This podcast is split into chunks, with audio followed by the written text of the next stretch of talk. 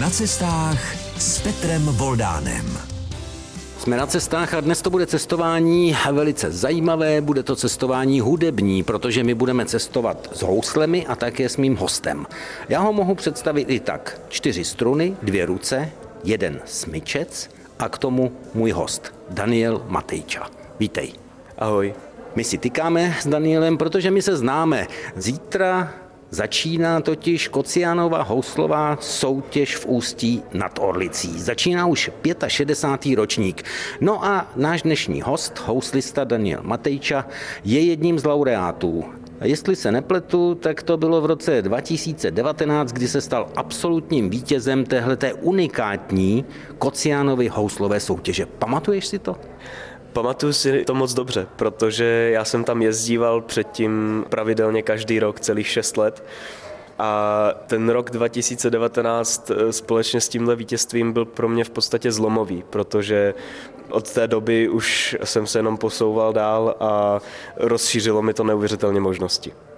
Tak to se představil dnešního z pořadu na cestách na vlnách Českého rozhlasu Daniel Matejča. Myslím si, že to bude zajímavá jízda, tak zůstaňte s námi. Jsme na cestách na vlnách Českého rozhlasu, posloucháte dnešní vydání pořadu, které bude ověnčeno houslemi a také houslovými skladbami. Ale než se k ním dostaneme do detailu, tak já bych měl svého hosta, se kterým dnes budeme cestovat, trošku představit. On je sice rodák z Liberce, ale k východním Čechám a k tomu regionu východočeskému má docela vřelý vztah a často tady bývá. My už jsme mluvili o Ústí nad Orlicí, Potkat se s ním lze často třeba i v Pardubicích, má za sebou pardubické hudební jaro. Často hostuje i z Tělesy, která sídlí ve východních Čechách, takže si myslím, že tak trošku východočechem i si. Na to, na to nemám co říct. Já se sem vracím strašně rád a lidi jsou tu příjemní a atmosféra je tu skvělá, takže se sem po každé vrátím s obrovským nadšením. Tak pojďme do toho světa, nakousneme některé destinace, protože to, že v roce 2019 můj host pořadu na cestách Daniel Matejča nastartoval v podstatě nebo odpíchl tím vítězstvím svoji kariéru, tak pak následovaly už zahraniční destinace. Já začnu u té možná nejzajímavější a možná u toho největšího zatím úspěchu. Podíváme se do roku 2022 do soutěže, kterou znáte jako populární soutěž, ta se jmenuje taky Eurovize, ale tohle to je jiná soutěž, tu vyhlašuje Evropská unie vysílatelů, zkrátka EBU, a je to v podstatě soutěž pro mladé hudebníky, ovšem pokud jde o vážnou hudbu. A teď už jsme ve Francii, jsme v Montpellier. Jaké to tam bylo v té Francii? No tak za prvé Francie je nádherné místo a byla to jedna z takových mých eh, vysněných destinací. Vždycky jsem se tam chtěl podívat a Montpellier zrovna je skutečně charakteristická Francie, je to nádherné místo. A co se soutěže týče, tak skutečně to můžu považovat za svůj asi dosavadní největší úspěch, protože už ten sál, který byl neuvěřitelně obrovský a vůbec jsem to nečekal, tak mě to strašně zarazilo, hrozně mě to překvapilo a vlastně ten sál a ten zážitek samotný mě potěšil snad ještě víc než potom samotný výsledek. Takže celý ten průběh, to seznamování se zase s těmi zahraničními kolegy a obecně to trávení času tam byla prostě paráda. Neuvěřitelně jsem si to užil. Tam to ale bylo trošku jiné, protože třeba na té kociánce člověk soutěží za sebe. Tam soutěží Daniel Matejča. Ještě možná reprezentuje, dejme tomu, některou tu zušku, nebo kde získával ty hudební vědomosti a tu znalost, to řemeslo. No ale na takové evropské soutěži, tam už se to spojuje i s tou zemí, odkud tam ten člověk přijede. Přesně tak. Když jsem se dozvěděl výsledek, třeba se o tom psalo v nějakém článku, tak mě osobně strašně potěšilo a bylo to pro mě čas, když jsem přečetl, že nevyhrál Daniel Matejča, ale vyhráli jsme, jako vyhrála Česká republika. A pro mě to vlastně byla velká podsta, protože reprezentovat tu Českou republiku skutečně pro toho hudebníka je to největší. Samozřejmě reprezentovat školu, to je krásný, reprezentovat sebe, to už je méně krásný, ale skutečně být tam za tu zemi a vědět, že celá země čeká na to, co tam ten člověk předvede, to je nádhera. Tím spíš, když je z toho přenos do Evropy, takže tam vlastně vystupuje houslista, byť je společensky oblečen, bílo-černě pravděpodobně, tak má na sobě to tričko s tím lvíčkem.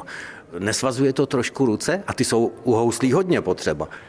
Samozřejmě, byl to další věc, která přidala k tomu nárůstu toho stresu, protože zase narostla trošku ta zodpovědnost, kterou jsem v té soutěži nesl. A to je samozřejmě jedna z nevýhod, že ten stres způsobený tím velkým sálem, živým přenosem do televize, teď i tím, že prostě reprezentuju Českou republiku, tak stres byl veliký. To zase nemůžu říct, že ne. Ale i přesto ten zdravý adrenalin a zdravý respekt z pódia je vlastně strašně fajn. No my se k tomu adrenalinu v případě Daniela Matejči ještě dostaneme, protože on nesouvisí právě u jeho osoby jenom s těmi houslemi. Ale to už předbíhám. Vraťme se zpátky ještě do Francie. Tam si překvapil tím, že si hrál poslední z těch devíti, nakonec si byl první z těch devíti, ale ty si překvapil hlavně repertoárem. Já teď napovím, vyndám opět něco z kufříků. No jo. Hrál jsem Šostakovičův koncert, čtvrtou větu konkrétně.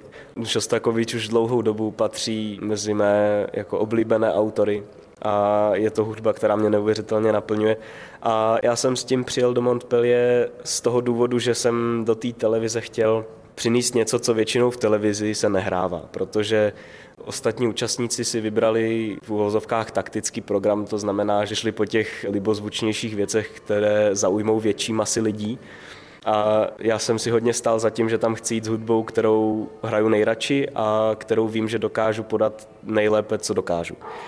Takže jasná volba byl Šostakovič, pak už se vybíral jenom, která to bude věta a čtvrtá teda vyhrála. No a byl to šikovný výběr, protože lidem se to nakonec vlastně strašně líbilo, jenom se k tomu většinou nedostanou sami od sebe. Říká můj dnešní host pořadu na cestách na vlnách Českého rozhlasu, kterému klidně můžu říci Jimi Hendrix protože to je přezdívka, kterou pokud jde o klasickou hudbu, dostal také Daniel Matejča. Zajímavý rozhovor, byli jsme ve Francii, zůstaňte s námi na vlnách Českého rozhlasu. Jsme na cestách, jsme na cestách s houslemi, protože těmi výborně, až virtuózně, když to nemá rád, a kdybych řekl virtuos Daniel Matejča, tak by se možná trochu zamračil, ale on je většinou usměvavý, takže se tomu usmívá. Já ho nebudu nazývat virtuózem, protože si myslím, že houslista, výborný houslista úplně stačí pro to označení a my jsme před písničkou, před skladbou byli v Montpellier, byli jsme ve Francii, ohlasy byly výborné na to vystoupení. Já jsem dokonce četl jednu kritiku, kde Luboš Stehlík, jestli se nepletu, mimochodem rodák z Pardubic, napsal v odborném hudebním časopise, že ho překvapila odvaha mého hosta u mikrofonu, že si vybral právě toho Šostakoviče a označil ten výkon za famózní, protože se mu podařilo pochopit a vyprávět příběh ve svém věku. My u Daniela Matejči, dnešního hosta pořadu na cestách, klidně můžeme říct, kolik mu je. Jestli se nepletu, tak 18? 17 let. Tak jsem ještě předběhl, vidíte to? A asi jste si to možná ani neuvědomili, protože doteď, co jsme slyšeli, tak to jsou názory už velice, myslím si, zkušeného a zralého mladého muže, který ví, co chce a ví, čím vládne. A že vládne dobře, pojďme z Francie jinam. Pojďme se podívat třeba do Polska, do Poznaně. Tam byla soutěž, která neslo jméno skladatele Telemana, tam jsme hráli co? Tam jsem tenkrát hrál šestou sonátu Evžena Izaje a první větu z Prokofěvova prvního koncertu. To už cestujeme také trošku zeměmi, odkud jsou oblíbení autoři skladeb, které hraje můj host na housle. Slyšeli jsme tam jméno Evžen Izaj a to jsme v Belgii. Přesně tak, to jsme v Belgii. Co se týče Evženových eh, sonát, Izajových tedy, tak to je komplet, který mě v podstatě provází už asi 5-6 let a postupně jsem studoval každou z těch sonát velmi pečlivě, až jsem je nedávno nahrál u Suprafonu a nahrávka tedy vycházela 21. dubna. Měl jsi šanci se podívat do Belgie, do rodiště tohoto skladatele? Ještě jsem k tomu neměl příležitost, bohužel, ale moc rád bych, protože Belgie je rozhodně zajímavá, kulturně bohatá. Tak já tu mám něco v kufříku pro inspiraci, co by mohlo vést k dalším cestám protože si myslím, že je víc míst, která by Daniel Matejča rád navštívil. Ta knižka je fantastická, jmenuje se Příbytky hudby a je to o místech, kde vznikaly eh, zajímavé skladby různých skladatelů, kde oni žili, kde se inspirovali. Jaké místo a čí rodiště by si rád viděl jednou? Kde jsi ještě nebyl? Já jsem nikdy nebyl tedy jako v Rusku. To je samozřejmě velké kulturní dědictví. Samozřejmě se současnou situací se to pravděpodobně v nejbližší době nestane, ale v podstatě ruská sovětská hudba je pro mě to nejlepší, co kdy vzniklo. To je naprostý klenot hudební historie. A do nějakých z těch rodišť ruských skladatelů sovětských bych se moc rád podíval, protože bych určitě zjistil zajímavé věci. Skladatelé za politiky nemůžou. My to Rusko pokud jde o vážnou hudbu, nemůžeme vymazat z mapy světa. Já mohu říci, že jsem eh, hrob Dmitrie Šostakoviče v Moskvě na Novoděvičím hřbitově viděl. Mě překvapilo, že u takového hudebního velikána vypadá docela skromně. Tam jsou mnohem pompeznější připomínky života těch eh, mistrů různých oborů, ale při tom cestování se můžeme podívat i jinam. Pojďme dál k těm soutěžím.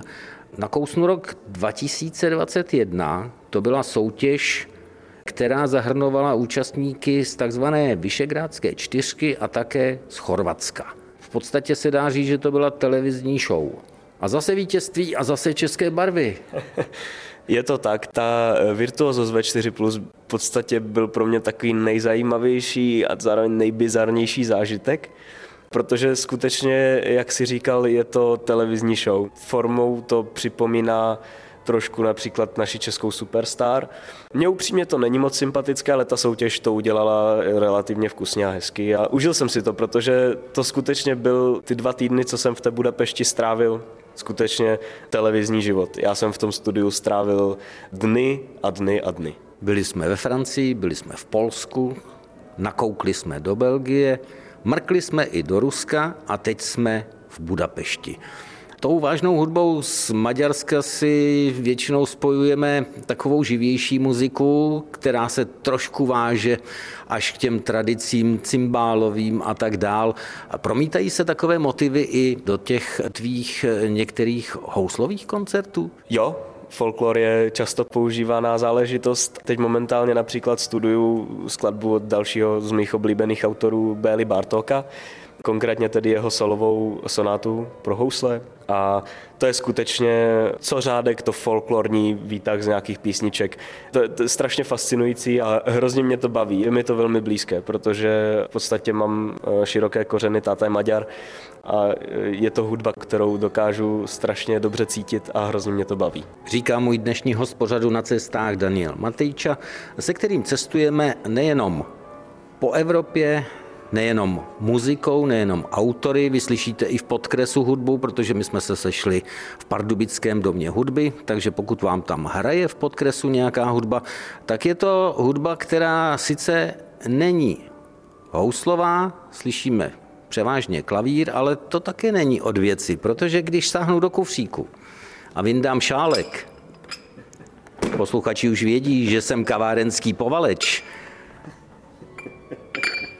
a Daniel se směje.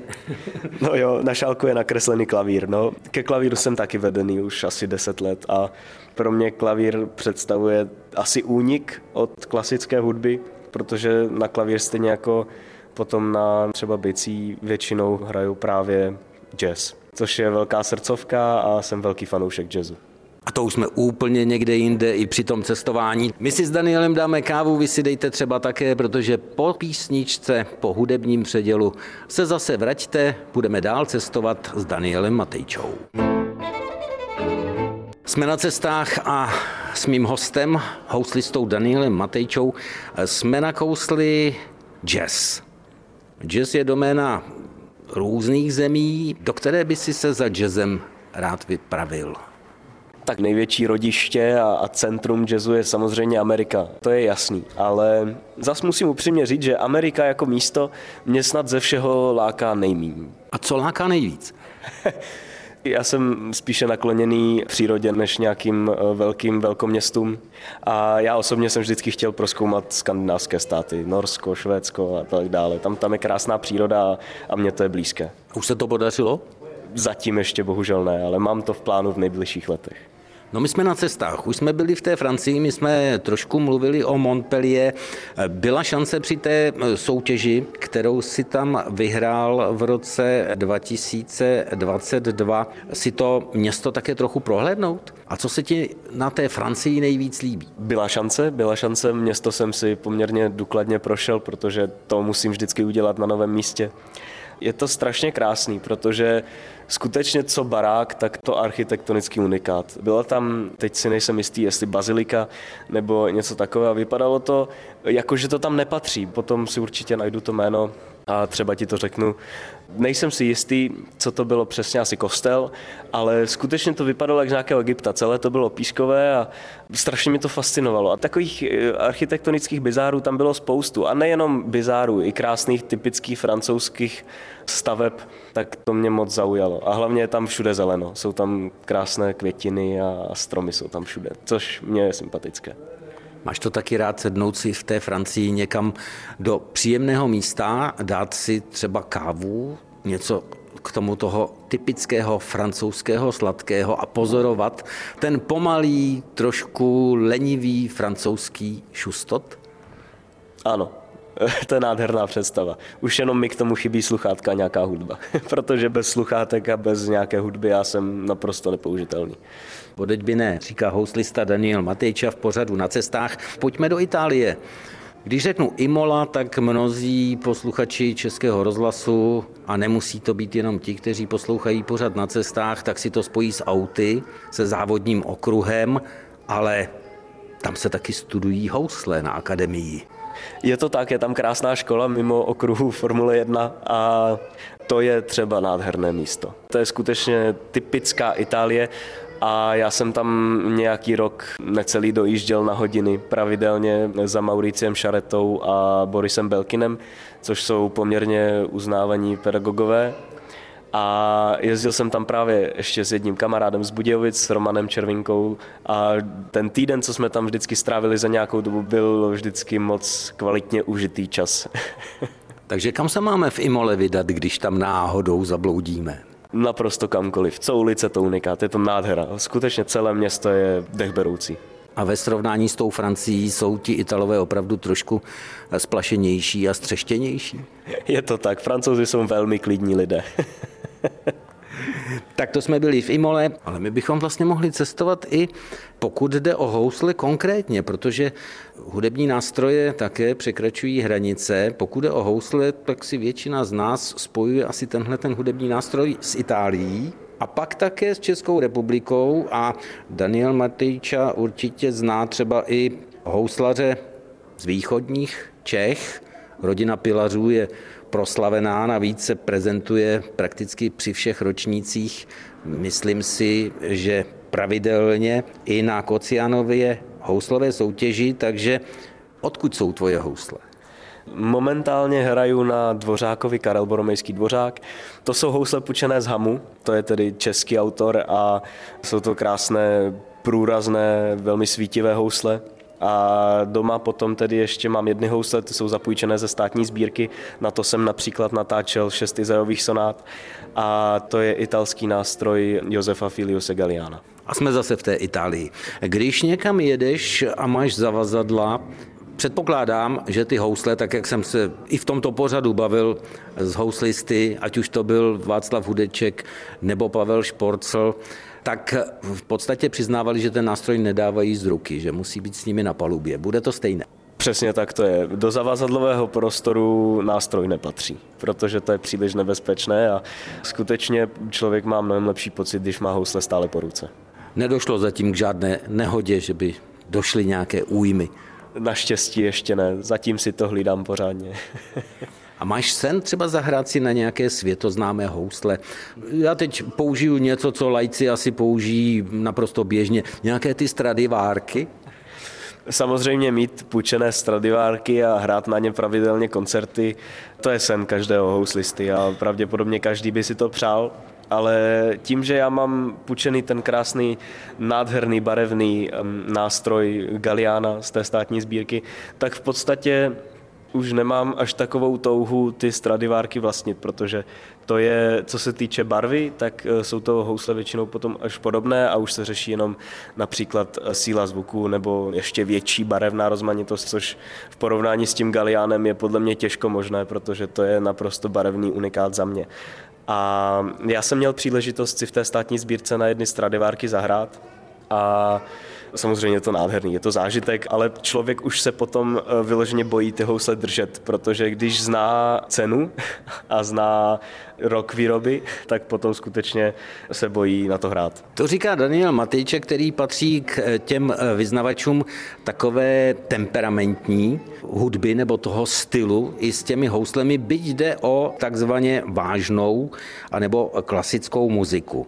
Vidíte, že cestujeme velice zajímavě a my se vypravíme teď úplně do jiných oborů, ale zase až po hudebním předělu. Jsme na cestách s Danielem Matejčou, houslistou, který odstartoval svoji výbornou kariéru, úspěšnou i v tom mládí, v těch letech, kolik mu je, na Kociánově houslové soutěži v Ústí nad Orlicí a my jsme se z Ústí nad Orlicí dostali už prakticky do celé Evropy. A budeme cestovat dál, i když to nebude jenom s houslemi. Já teď sahnu ne do kufříku, tam se mi ta rekvizita nevešla, ale sahnu do tašky a uvidím, jaká bude reakce mého hosta. Slyšíte smích, slyšíte smích? Daniel už bere do ruky lano a karabinu. Určitě ví, proč jsem to vyndal. to, je, to je jasný, že to vím. Já si občas rád zalezu, protože to je... Zalezu, to znamená, prosím vás, na skály a na hory. Není to zalezu někde doma do pokojíku a tam se zavřu. a je to, je to, za mě je to jako skvělá činnost a bezvadný sport, protože ten člověk za prvý je svědkem neuvěřitelných výhledů a za druhé to je nádherný odpočinek a za třetí to je vlastně strašně dobré pro prsty, protože to krásně posiluje. A já se bohužel k téhle činnosti dostanu jednou za půl roku, za tři čtvrtě roku, protože víc prostě času na to nemám, ale byli jsme teď právě s jedním kamarádem v Dolomitech a lezli jsme právě takhle jako po feratě tři a půl tisícovku. Já jsem říkal, že to bude zajímavé cestování, že to bude adrenalin, to už jsme předeslali, takže my jsme byli v Dolomitech, doplním asi, že to byly italské Dolomity, takže se vrátíme zase do Itálie. Mě tam zaujalo, ty si říkal, že to je výborné na prsty. Já osobně bych spíš řekl, že si budeš prsty šetřit, protože přece jenom Nemáš třeba zakázáno něco dělat eh, od svých učitelů nebo patronů, protože někdo z houslistů mi říkal, že v podstatě ani neseká dřevo třeba. Zakázáno naštěstí nic nemám, spíše mi bylo doporučeno to nedělat. Ale já jsem natolik milovník přírody, byť se v ní nevyskytuju třeba tak často, ale strašně rád a takový milovník adrenalinu, který třeba potom zažívám ještě na skateu, kde si občas taky zajezdím, mě to prostě nedá a musím občas trošku zariskovat, abych si užil ten život tak, jak chci. Padlo tady ferata. Řekněme posluchačům pořadu na cestách. Někteří to budou vědět, protože my už jsme si tu povídali i třeba s Trávou Trávníčkem, který je lezec po horách s dalšími pány, kteří lezou i výš, než jsou ty tři, čtyř tisícovky. Takže ferata je co? Ferata je v podstatě trasa se zvýšenou obtížností, která vede buď na vrchol nějaké hory, nebo je to jenom nějaký kus. A v podstatě člověk chodí nebo leze po úplných eh, hranách, kde kdyby nebyl jištěný, tak je to, je to skutečně velmi nebezpečné. Proto je to ferata, protože to není jako klasické lezení, kde člověk chodí s karabinou a přepíná si to lano, ale v podstatě člověk je celou dobu jištěný ocelovým lanem, které je podél celé té cesty, které tam je. Předpokládám, že chodíš správně vybaven jako lesci, že nejsi z těch, kteří se vypraví na feraty třeba ve cvičkách nebo dokonce do hor ve vysokých polohách, včetně těch našich, i když se to právě jim nezdá tak vysoko někde na sněžku, skoro v žabkách, to asi u tebe nepřipadá v úvahu. Nepřipadá, já se zas mám rád a, a nechci zas tolik riskovat. Riskuju rád, ale ne tolik. My jsme mluvili o tom adrenalinu, já vím o tom skateboardu také. Nedovedu si představit houslistu na skateboardu. Neskoušel jsi to někdy? Neskoušel, ona to je docela atypická kombinace. Jako většina parťáků o tom třeba občas ani neví, že hraju na housle. Většinou jo, protože tak mě sledují na Instagramu a tam občas něco vyvěsím ale neskoušel jsem to, protože já mám ty své nástroje tolik rád, že to je skutečně jako velký risk. No. To už by bylo moc, ale adrenalin ten máš rád. Je to adrenalin také, když vystoupíš na pódiu, třeba v té Francii, ty jsi zmiňoval, že to bylo ohromný sál, spousta lidí. To musí být opravdu trošku šimrání v té krajině břišní. Je to adrenalin, je to úplně jiný adrenalin než v těch sportech, ale spíš člověk má trému, no. To není adrenalin, to je tréma. A je v tom určitý rozdíl, protože ten adrenalin toho člověka, jakoby, mě to třeba nabudí, ten, ten adrenalin a dodá mě to nějakou jako tu sílu, kdežto spíše ta tréma toho člověka jako brzdí a třeba mu zabraňuje v tom podat úplně své a jako nejlepší výkon. To je ten rozdíl mezi volnočasovými aktivitami a adrenalinem v nich a trémou, když člověk leze na velký pódium. Je v tom adrenalinu nebo v té trémě také třeba pocit, jestli posluchači třeba v té Francii nebo v tom Polsku budou vnímat tu tvoji skladbu nebo tu interpretaci té skladby v tom houslovém podání stejně jako třeba posluchači v českých koncertních sálech? Co se týče vnímání publika, tak tady v Evropě je to vlastně dost podobné všude. Byl jsem v Japonsku, kde jsem hrál nedávno v listopadu a tam je to publikum skutečně naprosto obrácené. Tam je to publikum trošku chladnější a bohužel z nich necítím takovou emoci jako tady v Evropě. Tady jsou z toho všichni vždycky nadšení a tam jsou velmi ukáznění a nedělají žádný zbytečný nepořádek, což občas není od věci a toho umělce to většinou namotivuje. Přitom pokud vím, tak do Japonska i naši interpreti velice rádi jezdí, protože Japonci milují českou hudbu, i české interprety, naše solisty i orchestry, takže to přijetí asi těmi japonskými posluchači a diváky bylo příjemné. Bylo to příjemné, mají to rádi, oni to skutečně zbožňují, protože třeba se k tomu nedostanou tolik jako my, ale říkám, co se týče potom nějaké zpětné vazby, tak eh, oni potom spíš eh, to sdělí tomu hudebníkovi osobně, než že by nějak křičeli přímo v hledišti. Zaujalo tě Japonsko? Zaujalo. Já hrozně rád eh, zkoumám ty odlišné kultury a Japonsko je natolik odlišné, že jsem z toho byl naprosto unešený. Já jsem tam měl jeden cíl a to je vidět Fuji. A to jsem viděl z vlaku a byl, byl jsem spokojený. No moment, jestli to byl ten rychlovlak, na kterém my se tady stále nemůžeme zmoct, tak to muselo být jenom frnk a ani bych si nevšiml, že někde nějaká Fuji byla. Byl to Shinkansen, ano, byl to ten rychlovlak, ale měl jsem asi pět minut, kdy jsem si to mohl krásně prohlídnout a vyfotit. To znamená, je potřeba se vrátit je potřeba se vrátit. Byli jsme tam eh, jedno odpoledne, jsme zajeli do takové pobřežní vesničky, která skutečně byla velmi blízko Fuji, takže tam byl vidět ten stín té obrovské hory, neuvěřitelně fascinující a strašně mě to bavilo a to bylo to, co mě v tom Japonsku bavilo nejvíc říká Daniel Matejča, se kterým dnes cestujeme po světě. S houslemi cestujeme i vážnou klasickou hudbou a cestujeme i tak trochu jeho životem. A už jsme doputovali v podstatě k cíli, takže ještě jeden hudební předěl a náš pořad pro dnešek bude pomalu končit. Jsme na cestách a naše putování s hostem pořadu na cestách na vlnách Českého rozhlasu s Danielem Matejčou je u konce. Já se ještě zeptám a nedá mi to. Cestuješ někdy také po Evropě nebo za hranice bez houslí? Je to vůbec možné vidět tě někde bez houslí? Pokud to tedy není přímo cíleně do těch hor, na ty feraty, na to lezení, tam asi ty housle sebou nebereš. Přesně tak a to jsou bohužel tedy v podstatě jediné příležitosti, kam já si ty housle brát nemůžu, protože doslova nemůžu, protože tam jako co s nima, že jo. Ale opravdu, když někam daleko cestuju, tak většinou je to za účelem nějakého koncertu nebo masterclassu nebo čehokoliv v tomhle duchu. A když třeba jedu na dovolenou s rodiči nebo s rodinou, tak Zase potom si ty housle musím vzít, protože se chystám třeba na nějaký další koncert, který bude týden potom. Takže já se bohužel bez houslí moc daleko nedostanu.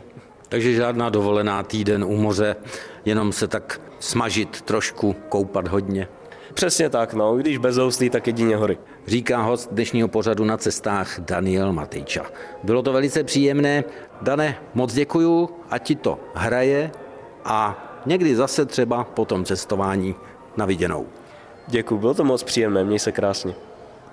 No a s vámi se loučí v pořadu na cestách také Petr Voldán a já už se s vámi těším zase za týden naslyšenou.